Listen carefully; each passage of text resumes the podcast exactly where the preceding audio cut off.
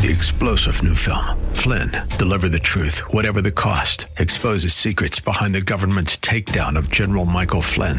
Flynn knew what the intel world had been up to. He ordered the first audit of the use of contractors. This set off alarm bells. He told the truth. He was the most dangerous person for Donald Trump to hire. They had to get rid of Flynn. Flynn, deliver the truth, whatever the cost. Available now. Watch it today. Go to salemnow.com. Salemnow.com. Greatness is the orphan of urgency, Laine. Greatness only emerges when we need it most in times of, of war or calamity. Now, I can't ask somebody to be a, a Kennedy or a Lincoln. They were men created by their times. What I, what I can ask for is the, is the promise of greatness.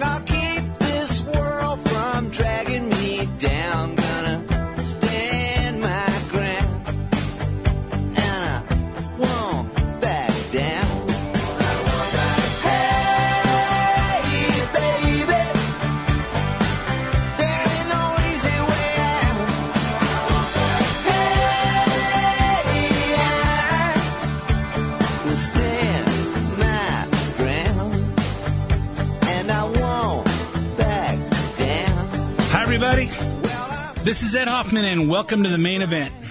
I open up with that scene from uh, the movie The Contender. If you haven't seen it, go back and watch it. This is a great movie. I've watched it about 400 times. Um, and there you have the uh, the Speaker of the House or the head of the Senate committee that that approves uh, that uh, confirms vice presidents, and uh, talking with uh, Senator uh, Laine Hanson, uh, who is being nominated as a replacement for the vice president who. Uh, who passed away? Uh, Jeff Bridges is the president, and he's talking about the promise of greatness and talking about how Kennedy and Lincoln were men created by their times. You know, uh, you get into office. You know, I think about George W. Bush. Um, you know, he he didn't think he was running to be a wartime president, and it was thrust upon him, and we saw him rise to the occasion. And you know, hey, you're these are men created by their times, and that's uh, ba- uh, basically Lincoln and Kennedy, and and you get into uh, uh, situations where the president has to has to rise to the to the occasion, and we look for, and he said we want to have, see the promise of greatness, and of course we see what's going on in the world right now, and Biden has failed the test. He's not, he's not, he has no promise of greatness. He never has had any promise of greatness. And of course, in times when we need a great president, when uh, World War III is upon us in Ukraine, World War III is upon us in Israel now, and uh, and of course, uh, I think uh, Israel's getting it from both sides now, and uh, and this thing is going to uh, escalate into something that nobody ever imagined. And of course, Biden say, "Hey, we're right behind you." We got every, we got right behind everybody in Ukraine. We're right behind everybody in in Israel, and of course, uh, you know the the governments of the other countries in the world are watching. They're watching, and I'll talk about this when uh, when I play a clip of Biden talking. The world is watching, and what do they see? They see weakness they see weakness, and this is their opportunity because the big, uh, the big uh, the of the world, United States, is weak now, and we see them, the terrorism going on, and we have our southern border wide open, and we have no idea who's in our country, and we're just and and those of us with our eyes open are just waiting for the next 9/11. And I'm not talking about the next World War. I'm talking about the next 9/11 where we get where we get attacked from within because we've got terrorists in our country. It's ugly. It's ugly. We'll talk about that. That song was Tom Petty. I won't back down. Um, if any of you uh, were have uh, been noticing in the news, apparently uh, Laura Trump, uh, Eric Trump's wife, uh, did a cover of that song, and apparently there was some uh, there was some issues with they were advertising it in Times Square, and City of New York refused to put her name on it, so they put a picture of a of her cover art, her sitting on a horse, and uh, they wouldn't put Laura Trump on it, and so they just put the picture up with no writing, so nobody knew what it was for. Um, I thought about using Laura Trump's version, but then I, I listened to uh, uh, apparently she was appearing on some uh, some TV show and they asked her to sing a cappella, which she shouldn't have because you know it's just obviously in the studio you can make your your voice sound like just about anything you want. And uh, so I use Tom Petty, and I and I talk about it with uh, with as a hey I won't back down. I'm sure she covered that song because of her father-in-law, Donald Trump, is won't back down, and Lord knows, don't we wish he he was in the White House now. But anyway, I'm gonna talk about everything that's going on this this uh, week, and uh, in and a couple things that have gone on in the last couple weeks we haven't had a chance to to cover. But first, before I do, let me introduce myself. For those of you who don't know me, my name is Ed Hoffman with United American Mortgage. If you're interested in getting involved in any of the fantastic opportunities that are real estate, and you need financing, and you want to talk to someone who thinks like you, call me toll free at 855-640-2020. That's 855-640-2020. One last time, day or night, toll free, area code 855-640-2020. If you want to uh, get some information on real estate or financing and, and uh, or you know how to rearrange your finances, uh, you want to talk to, you want to talk to me, but you don't want to talk on the phone just yet because then I'm going to hear your voice.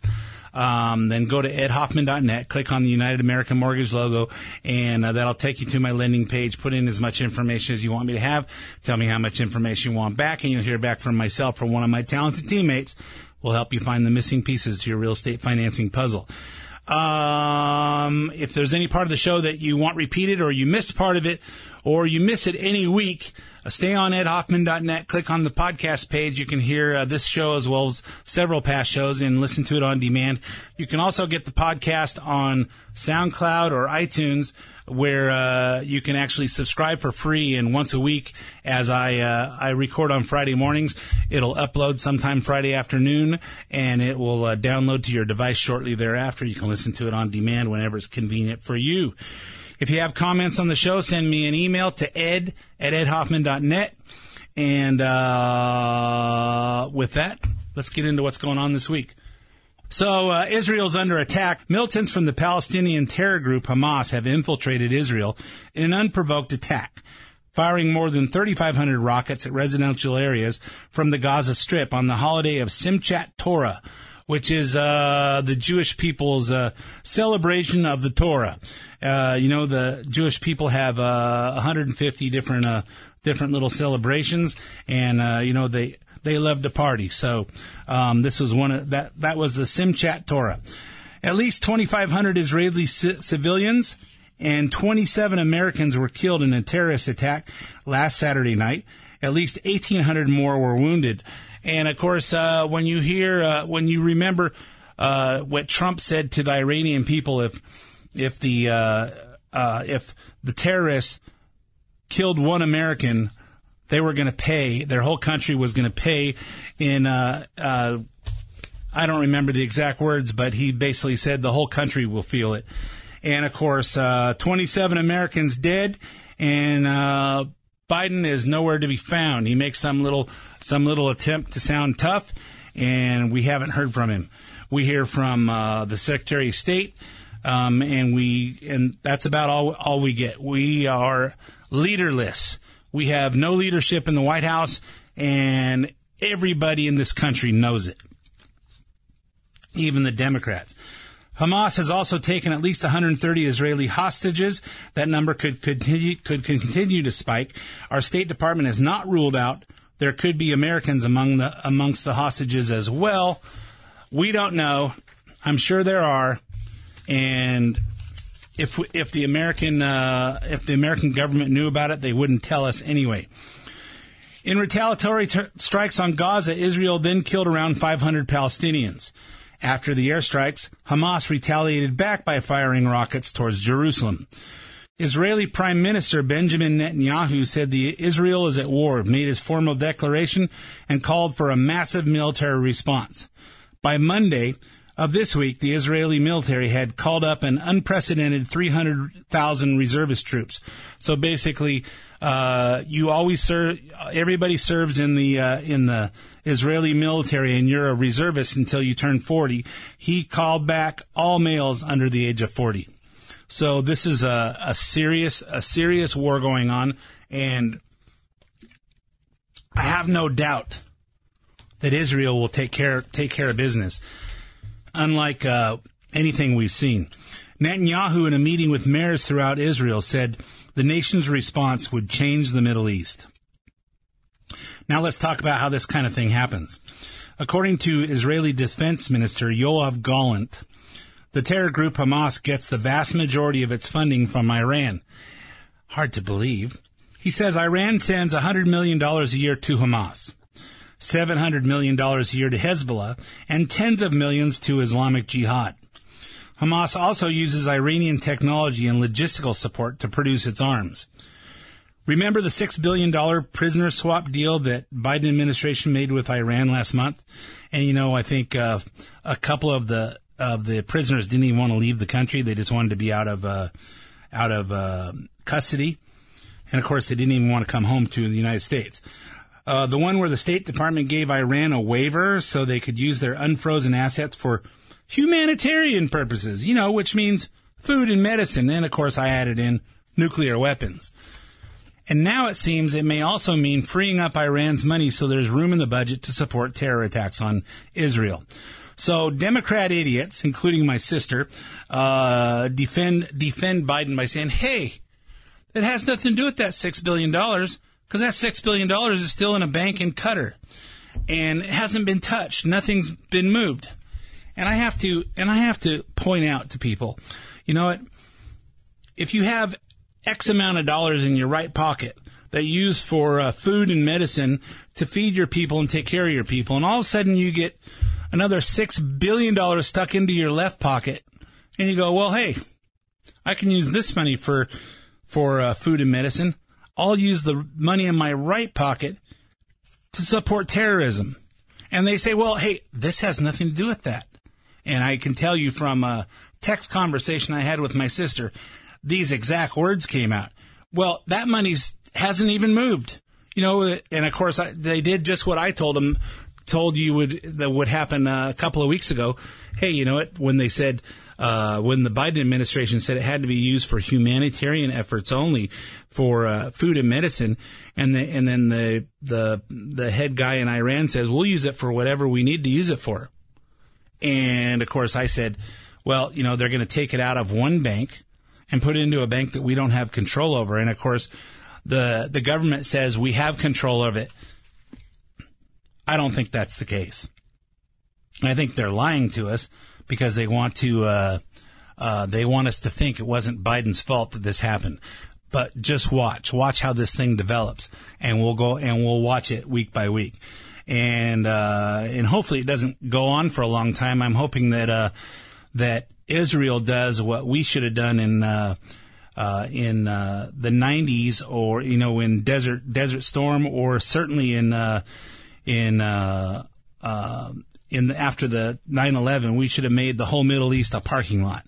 Just got rid of everybody and started from scratch because there's no way, there's no. And I and I talked about years ago. Um, I had a uh, a uh, a person that I worked with in one of the banks that we sold loans to, um, who was of Egyptian descent, and she said, and she said that while she was in my office, she said, you know what, uh, my father is a, a first generation uh, migrant from Egypt, and he said you have to just kill everybody. The only way that you're going to change the Middle East, you can't go in there and try to rebuild the rebuild their their country and teach them to be to want freedom. You just have to level the whole thing and start over. And of course, that came directly from someone from Egypt. But the Democrats, the Democrats and the and the people blind to what's really going on will defend Biden. Well, no, none of that money's been done.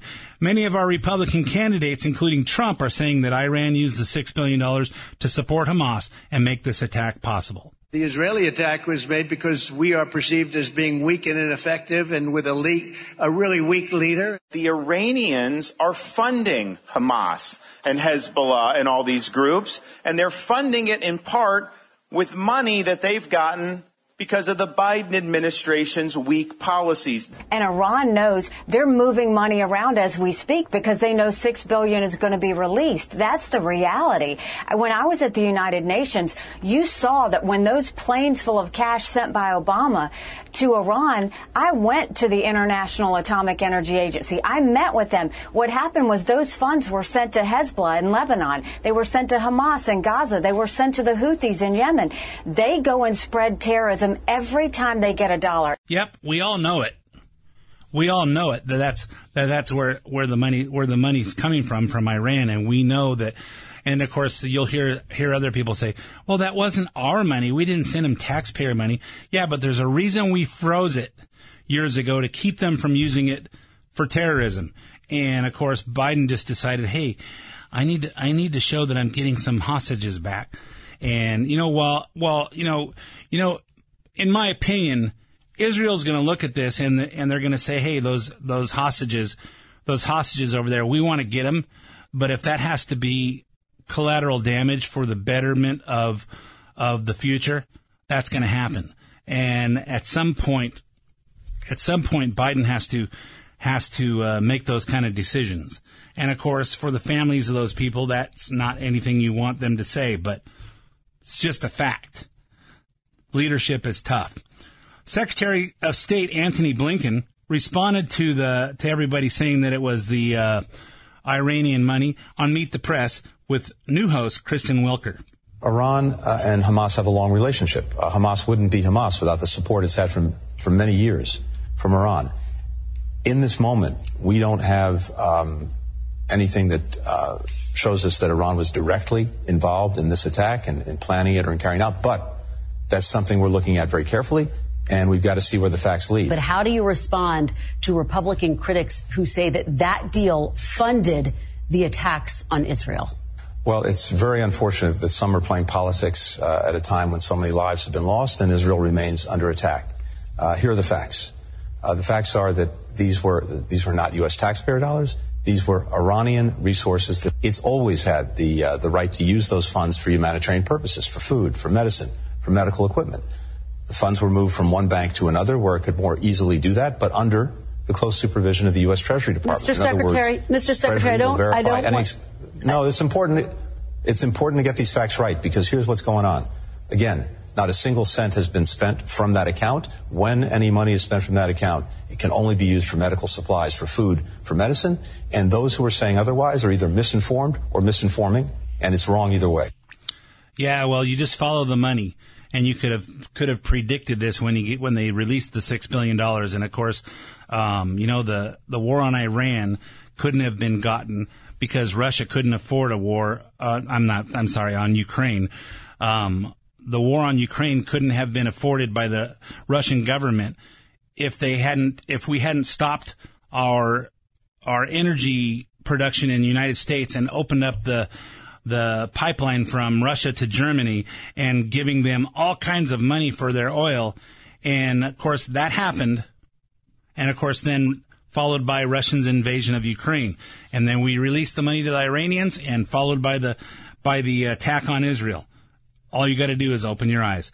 Benjamin Netanyahu's office uh, confirmed that President Biden called him right away to pledge unwavering support of the United States.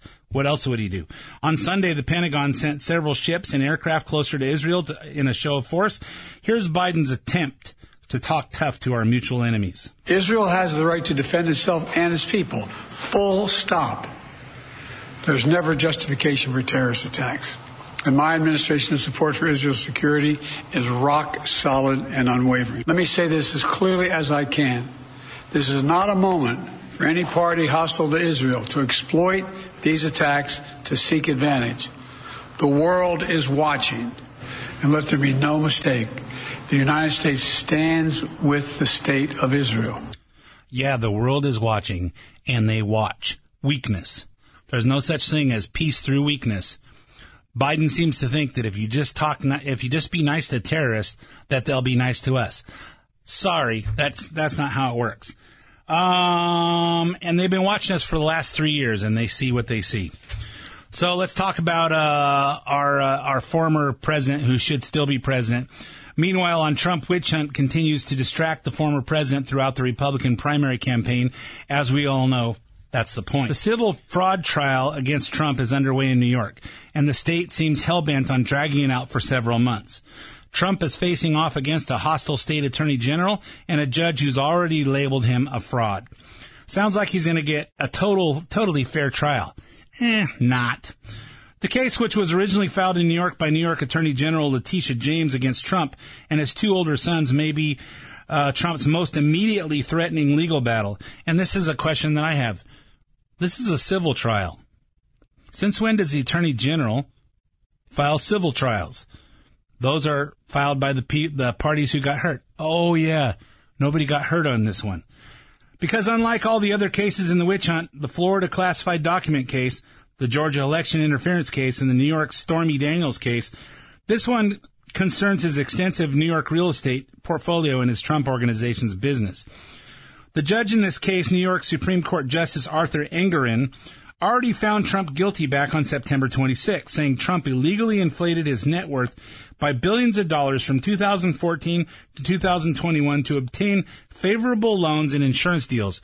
Well, let me just use my logically thinking brain.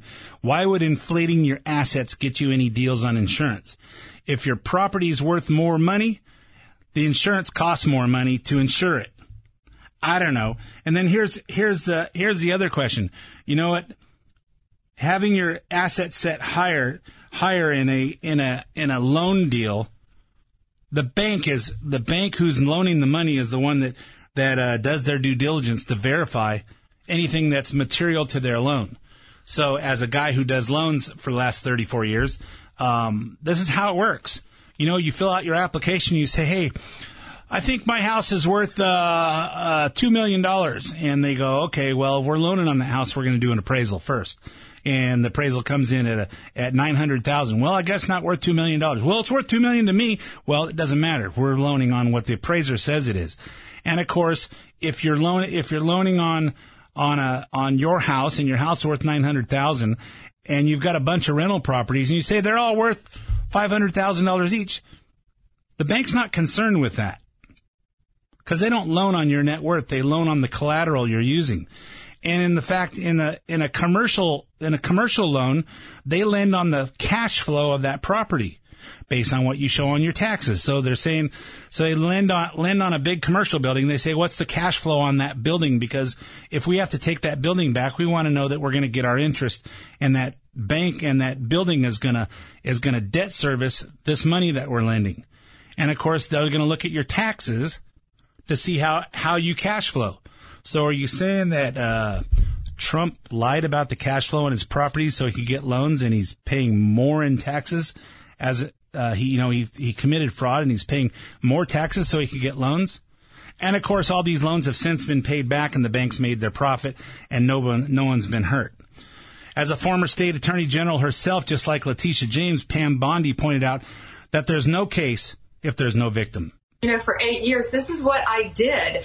And you never go after someone, first of all, if no one else is complaining and there's not a victim, an alleged victim. Here, if you're going to look for a victim, if you're going to look to evaluate the cost, the, the price of assets, you're going to look to the experts. Who are the experts here? The banks, the banks who loaned Donald Trump the money. And they're not complaining about this at all. They, they actually got paid back. They got paid back some of them early.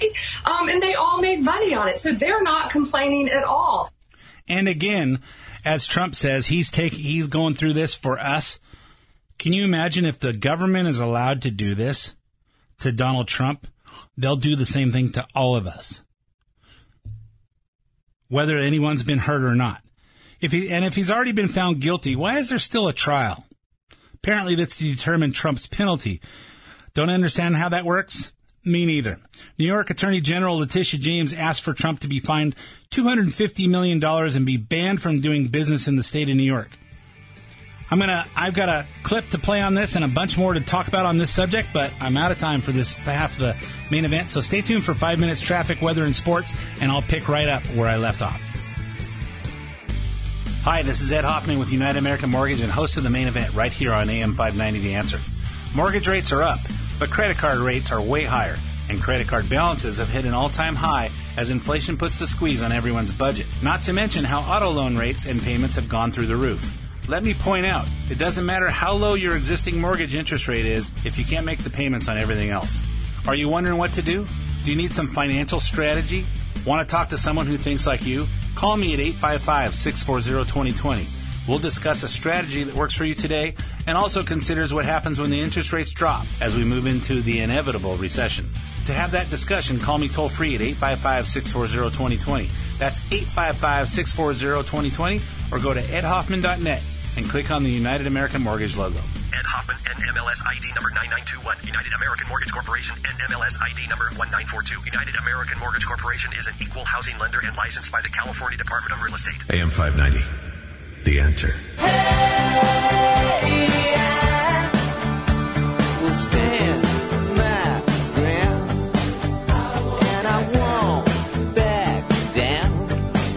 And welcome back to part two of the main event. My name is Ed Hoffman with United American Mortgage. I don't talk a lot about real estate and financing. Well, today I am, but I'm talking about real estate and financing of Donald Trump. But uh, if you need real, if you need help with your financing of your real estate, whether that's refinancing a piece of property that you own and uh, rearra- rearranging your debt, or it's uh, buying a piece of property you'd like to own, whether that's in California or another state, call me toll free at 855-640-2020. That's 855-640-2020. Or go to edhoffman.net, click on the United American Mortgage logo, and we'll do the cyber thing. So before the break, we were talking about Trump's lawsuits, and specifically his fraud lawsuit, which is actually a civil lawsuit that nobody filed civilly. So the attorney general decided that she's gonna she's going to uh, uh, file a claim, and of course we heard the judge judge even say, "Well, hey, you know what? You're saying that uh, you put in some uh, some value for." For your Florida property, Mar-a-Lago, at some giant amount, but the assessor says it's worth 18 million. Hey, you know what? If you want to know what your house is assessed at, um, just go to the the county that you live in and look up your property, and they'll tell you what your house is assessed at. And I guarantee you, what they assessed it at is different than than what the market value is. And in in fact, in California, I don't know about. I'm not sure about Florida because every state does it a little different. In uh, in Florida or in, in in California, your house is assessed when you bought it. So so uh, I bought my house for two hundred thousand dollars in in 1997. So I haven't sold it, so they wouldn't reassess it unless I pull out a building permit, which I pulled out a building permit for my patio cover. I pulled out a building permit when I put in my pool. I pulled pulled out a building permit when I put put in my my uh, my pool house, and again when I put in my uh, what I call my party hut which is a, a pergola. And because of the amount of uh, stuff we were doing on it, I did it legally. And every time they come out and reassess it, if you haven't pulled a building permit on your house, then your house is assessed at what you paid for it with some little little yearly up uh, adjustments. But in general, it's uh, that's how it's done in California. In uh, Montana, Arizona, I know they just they just reassess uh, every two years, and uh, I'm not sure about Florida. Um, but the assessment is not a market appraisal, and of course, the judge shows his stupidity when he when he brings that up. Um, New York Attorney General uh, made made these uh, her, her remarks on her attention on her attentions on this on with this lawsuit. Here's here's a little bit of it. My message is simple. No matter how powerful you are, no matter how much money you think you may have, no one is above the law. Donald Trump and the other defendants have con- committed persistent and repeated fraud. Justice will prevail. You know, persistent and repeated fraud, justice will prevail. You, you know what? You know what? If uh, if uh, if I say my house my house is worth uh, two million dollars and it's and and I know it won't sell for that, but I wouldn't sell it for less than two million dollars. So, is that fraud? Is that fraud? Did it affect anybody who is who is lending me money? Well, only if they're lending me money on my house, and it's only if uh, and only if they're and if they're lending money on my house, they're going to do an appraisal. You know what? For that matter, he could say, "Hey, Melania is the most beautiful woman in the face of the earth." Well, that may that may be true to you, may not be true to other people. So, is that fraud? Nobody got hurt by it. That's your opinion. But this is this is where our country is going. And back in 2018, James campaigned for state attorney general on the promise of getting Donald Trump. One name, Donald Trump. That should motivate you. Will you, will you sue him for us? Oh, we're going to definitely sue him. We're going to be a real pain in the Yeah, is that how is that even legal in this country? You go after one guy and that's why you get elected. And how is it that you can just go after a guy for stuff that didn't harm anybody? Or that, you know, where did he break the law? I don't understand it. I don't understand it, but believe me, folks, if this kind of, I, and I'm positive that Trump's gonna, gonna get through this and his, his, uh, his attorneys are gonna prevail in this, but the whole idea is they're just trying to keep him from being able to campaign and to try and make the the headlines uh, cast doubt upon the American people. But we all see what we see. Essentially, essentially, the state attorney general has put the entire Trump organization at stake. At stake, around 500 business entities, of which Donald Trump is the sole principal owner, with 450 million dollars in revenue and more than 22,000 employees. In the worst case scenario, Trump could lose some of his best known assets, his flagship Manhattan properties at 40 Wall Street, the Trump Tower, the Trump Seven Springs Estates, and golf clubs in Hudson Valley and Westchester. Judge Engoron surprised prosecutors by ordering that all entities controlled by Trump and his children or his business enter a receivership, which means that while the Trump family maintains ownership, the businesses and properties are controlled separately by court appointed receiver which is complete BS. You know, if they can do this to, to him, they can do it to any of us. You know, this is starting to resemble communism. Experts have likened the ruling to corporate death penalty because the receiver and the court, not the owners, can make decisions about the companies, including selling them off. Trump would keep the profits he's entitled to as owner, but his business empire in New York could be destroyed. And, uh, you know, this is just unheard of. This is the United States. This kind of stuff happens in third world countries. Well, folks, when we let when we let the Democrats steal the election in 2020, we became a third world country.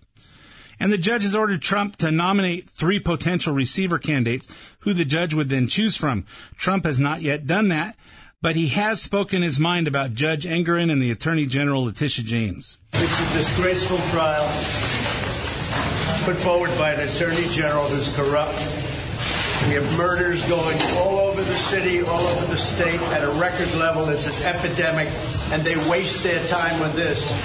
With banks that were very happy, they got all their money back, and we're going to be here for months with a judge that already made up his mind. It's ridiculous. He's a Democrat judge, he's an operative, and it's ridiculous.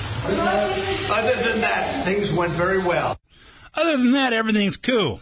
Other than the fact that the, the whole federal government's is coming after me, and uh, and it's not fair and it's uh, unconstitutional. Uh, but other than that, everything's going good. After this and Trump's Truth Social posts about the judge and Letitia James, Judge Engoron imposed a gag order on October 3rd. Consider this a gag order forbidding all parties from posting, emailing, or speaking publicly about any of my staff. Engoron said, failure to abide by this order will result in serious sanctions. Well, la di freaking da. So let's talk about what else is going on in this country.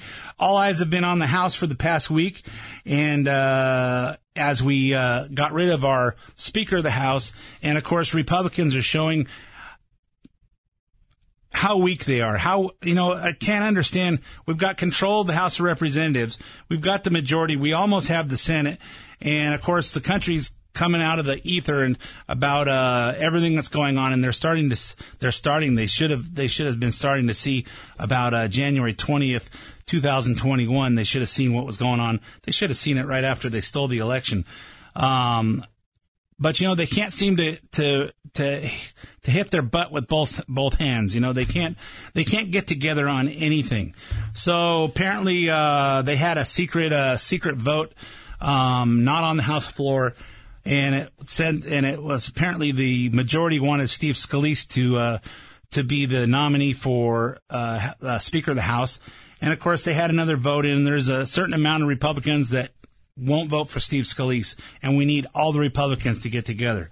And apparently, Jim Jordan pulled his name out of the hat um, because he's saying, "Hey, you know what? If everybody wants Steve Scalise, let's make Steve Scalise it, uh, the the Speaker of the House." But the Repu- there's there's some there's some Republicans that aren't good with that. Now Jim Jordan saying, "Okay, I'll put my hat back in," and of course, they should just have a big conference and say, hey, "Who's everybody happy with?" And, you know, some of the Republicans are going to have to say, hey, uh, you know, this isn't my first choice, but I'll go with Jim Jordan. You know, they, that's the only way we're ever going to get control of this, of this thing. But meanwhile, there's plenty of shenanigans going on in the Senate that we haven't been able to talk about uh, yet. So let's start with Bob Menendez of New Jersey. Let me cover some of the things that have been in the news, but I haven't had a chance to talk about. Menendez was indicted on federal bribery charge after he and his wife were both accused of taking hundreds of thousands of dollars in bribes in exchange for Menendez using his position on the Foreign Relations Committee to help the government of Egypt secure more U.S. assistance. Once again, Democrats prove that they do everything they accuse the Republicans of doing. Well, you know what? If there's money in it for the Biden family, we're going to send lots of cash to Ukraine. Well, if there's money in it for the Menendez family, we're going to send lots of money to Egypt. And of course, uh, you know, there's a hundred senators. You know, how many, how many different countries are we sending, uh, uh, millions and millions of dollars to that you would think that, why don't we just take care of the United States? Why do we have to give money to these other countries every year? We just do it. And it's just become, this is what we do. And everybody just accepts it. Of course, the Egyptian government didn't contact Menendez directly. The middlemen were three New Jersey businessmen named Wael Hanna, Fred Dybes, and Jose Uribe. The three businessmen acquainted with Menendez through his wife, Nadine Menendez, uh, uh, who is of uh, Lebanese descent and has lots of connections with people in Egypt, uh, who the senator has only been married to since 2020. So Wael Hanna, originally from Egypt, is a longtime friend of Mrs. Menendez, the former Nadine Arslanian and maintains close connections with Egyptian officials. So let's put this in, in perspective. Bob Menendez was, was a congressman since, since 1993. In 2006, he took over uh, John Kerry's spot as senator in New Jersey. So he's been in there for 30 years in the House and the Senate. And of course, he meets this uh, Nadine Arslanian in 2018, and by early in 2019, the gifts start coming over from Egypt. The other two men are Hanna's associates. Dybes is a New, New Jersey real estate developer and a longtime donor to Bob Menendez's campaign, while Uribe works in the New, York, New Jersey insurance and trucking business. And all of them lavished Bob and Nadine Menendez with ill-gotten gifts and dirty operation to benefit Egyptian government. The investigators found in Menendez's home $500,000 in cash stuffed into jacket pockets, closets, and a safe, $100,000 in gold bars, and many of them marked to indicate they were previously owned by Fred Dybes, and a $60,000 Mercedes Benz 2019. About the Benz, it's pretty obvious where it came from. Investigators found a text from Nadine Menendez to her husband in April of 2019. Congratulations, Mon Amour de la Vie. We are proud owners of a 2019 Mercedes. One day earlier, Mrs. Menendez received 15000 in cash um, as a down payment for the car, and the three associates would eventually pay for it in full. So, uh, one other thing that they left out of the story is why she needed a new car. Oh, because she ran over a guy and killed him in her other car. And, uh, a few months earlier. So now she needed a new Mercedes. And of course, they didn't pay for it. Of course, if he had uh, all that money, why didn't he just buy himself a, a new car? Anyway, I digress. The Justice Department alleges that in exchange for these gifts, Menendez abused his position on the Foreign Relations Committee for the last five years by providing Egyptian officials sensitive information about U.S. Embassy employees in Cairo, Well, selling out his own, our own uh, embassy workers, ghostwriting a letter from Egyptian officials to the Senate asking them to support the release of $300 million in aid in the form of foreign military financing and foreign military sales. In other words, Menendez also impersonated the Egyptian government to his fellow senators. He would then remove any holds on foreign military financing and exports to the defense equipment to Egypt. Here's how that, here's how that part works. Our State Department gives foreign governments grants to buy American weapons. They're called foreign military grants. So basically, we give them money to buy our weapons. Hmm. How does that work? No wonder, no wonder we're we're in a uh, no wonder we're thirty three trillion dollars in debt.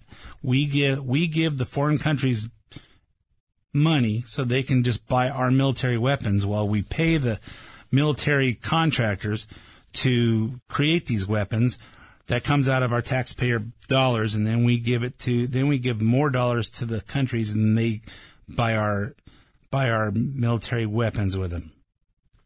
I don't know. Maybe uh, maybe Trump should have been the president for a lot longer because we need a business guy in there to make any of this make sense. Leaders of the Foreign Relations Committee, like Bob Menendez, have the option to place holds on those grants or place holds on the transfer of weapons. For example, the committee has put hold on giving weapons to Turkey and Saudi Arabia over human rights abuses. As Democrat leader of the committee, Menendez has made sure there are no holds for Egypt despite his colleagues calling for Egyptian funds to be held, or until authoritarian Egyptian president Abdel Fattah el-Sisi met certain human rights conditions. El Sisi took over Egypt, Egypt by a coup in 2013 and has been engaged in human rights abuses ever since. But Menendez has stopped stopped the uh, money from being held because they're funneling money back to him. But because Bob Menendez's wife wanted a new Mercedes Benz, Egypt still gets $235 million of our money. Menendez pled not guilty last week. His first Republic remarks were on back on September 25th when he arrogantly said he wasn't going anywhere. The allegations leveled against me are just that allegations. Not only will I be exonerated, but I still will be the New Jersey's senior senator. To those who have rushed to judgment, you have done so based on a limited set of facts framed by the prosecution to be as salacious as possible. Remember, prosecutors get it wrong sometimes. Some of the people calling for my resignation for political reasons say I have lost the trust of the people of New Jersey. That couldn't be more wrong. Well, I don't live in New Jersey, and he's already lost my trust. So uh, I can't imagine if he was representing my representing me. Bob Menendez has a long history of scandal. This guy's been dirty for years, and uh, maybe we'll get back get into that as the weeks go by.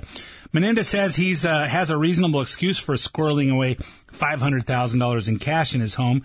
His parents are from Cuba. For 30 years, I have withdrawn thousands of dollars in cash from my personal savings account, which I have kept for emergencies and because of the history of my family facing confiscation in Cuba. Now, this may seem old fashioned, but these were monies drawn from my personal savings account based on the income that I have lawfully derived over those 30 years. Yeah, well, this uh, may be hard to believe. And uh, this is what some of the things that I would do if I was running the investigation. First, I'd start looking at uh, at his his documents. He got a divorce in 2005, and I'm sure there's lots of financial disclosures in those in those uh, in those divorce uh, papers.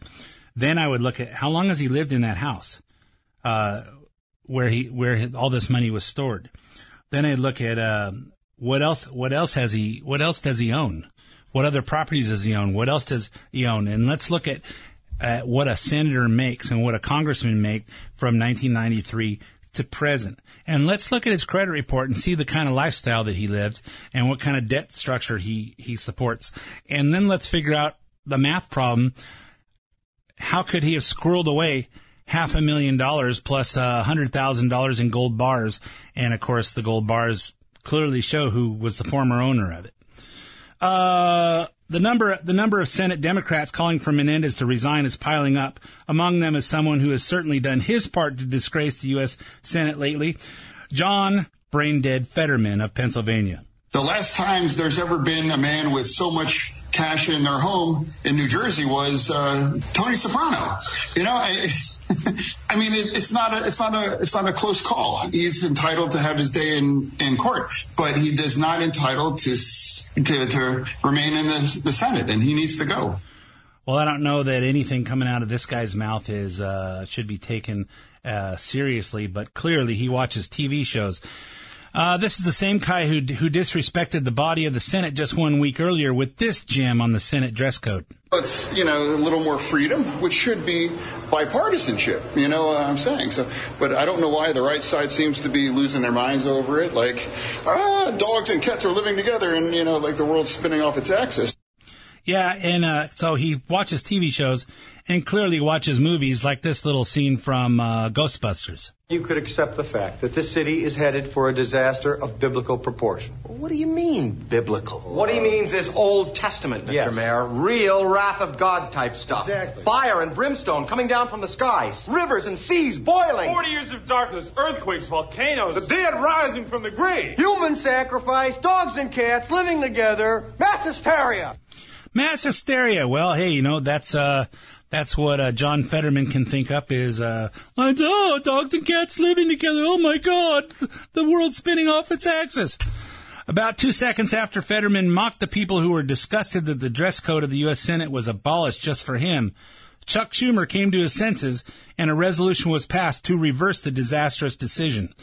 Introduced by Joe Manchin and Mitt Romney, the resolution formalized the requirement that members show up to the chamber in business attire.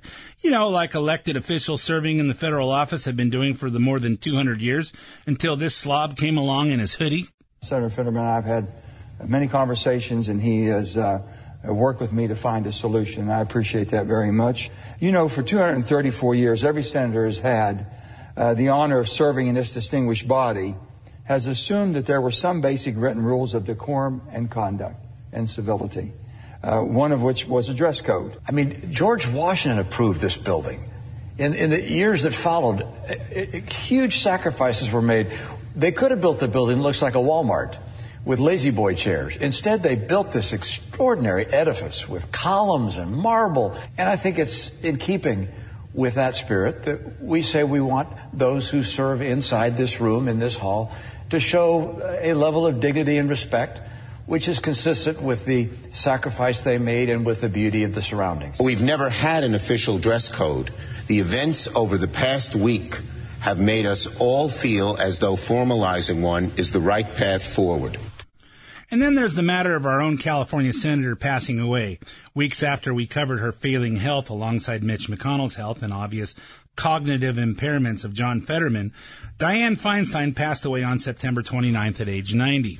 And Gavin Newsom, true to his word, has appointed a short-term replacement, LaFonza Butler. LaFonda is the best thing that has ever happened to me. I'm 100% positive that she's my soulmate. Napoleon, I'm sure there's a babe out there for you too.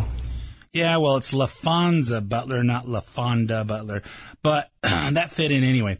La, so LaFonza, who will fill the seat for the duration of Feinstein's term, which ends January 3rd, 2025. If Butler wants to run a full, run to serve a full term against candidates like Adam Steaming Paula Schiff, Barbara Lee and Katie Porter in the next year's election, she can, but she told LA Times last week she doesn't know if running to keep the seat for a full term is of interest. I genuinely don't know, she said. I want to be focused on honoring the legacy of Senator Feinstein. I want to devote my time and energy to serving the people of California. Here's what we know about LaFonza Butler. She's a prominent labor leader in California for decades. What does that mean? I'm not really sure.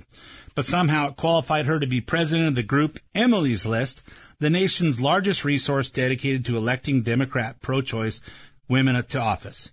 In 2020, she was a senior advisor to Kamala Harris during the, the during her campaign, and Newsom chose her because, well, we all know why why why he chose her. Because she's black, she's female, and she's a lesbian.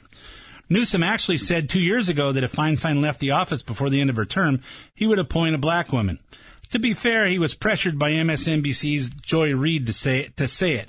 This was March of 2021. We are out of time, out of time, out of time. I have to go to a break, but I have to. This is a yes or no answer that you could give me. Uh, if, in fact, Dianne Feinstein uh, were to retire, uh, will you nominate an African American woman um, to restore the seat that Kamala Harris is no longer in the United States Senate? And do you have a name in mind?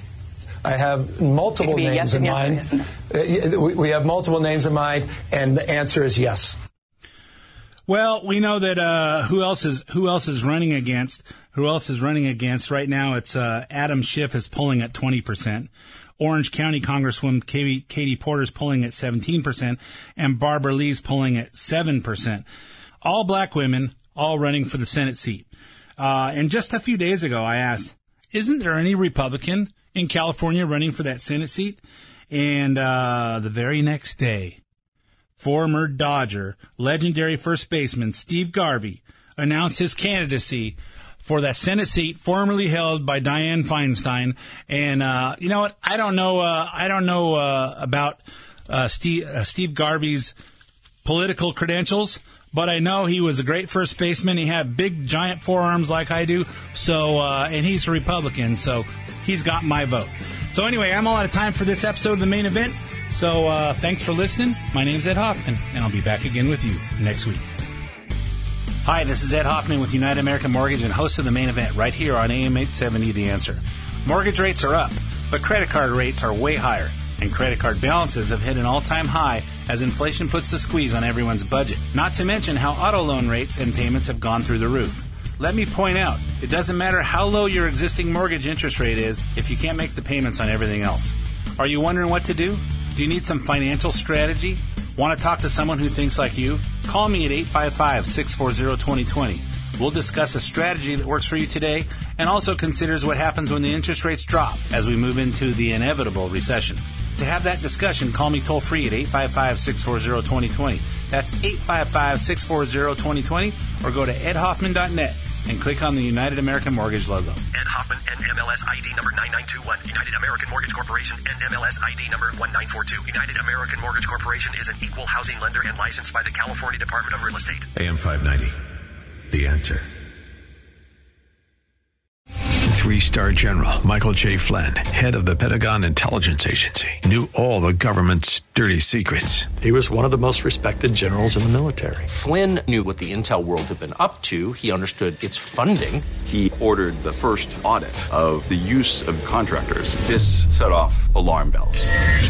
The explosive new documentary, Flynn, Deliver the Truth, Whatever the Cost, uncovers the facts behind this scandal. Flynn told the truth. He was the most dangerous person for Donald Trump to hire. I find out the worst enemy that I'm going to face in my life is right here in America. They took my assessment and they wanted me to change it. And I was like, I'm not changing it. They had to get rid of Flynn.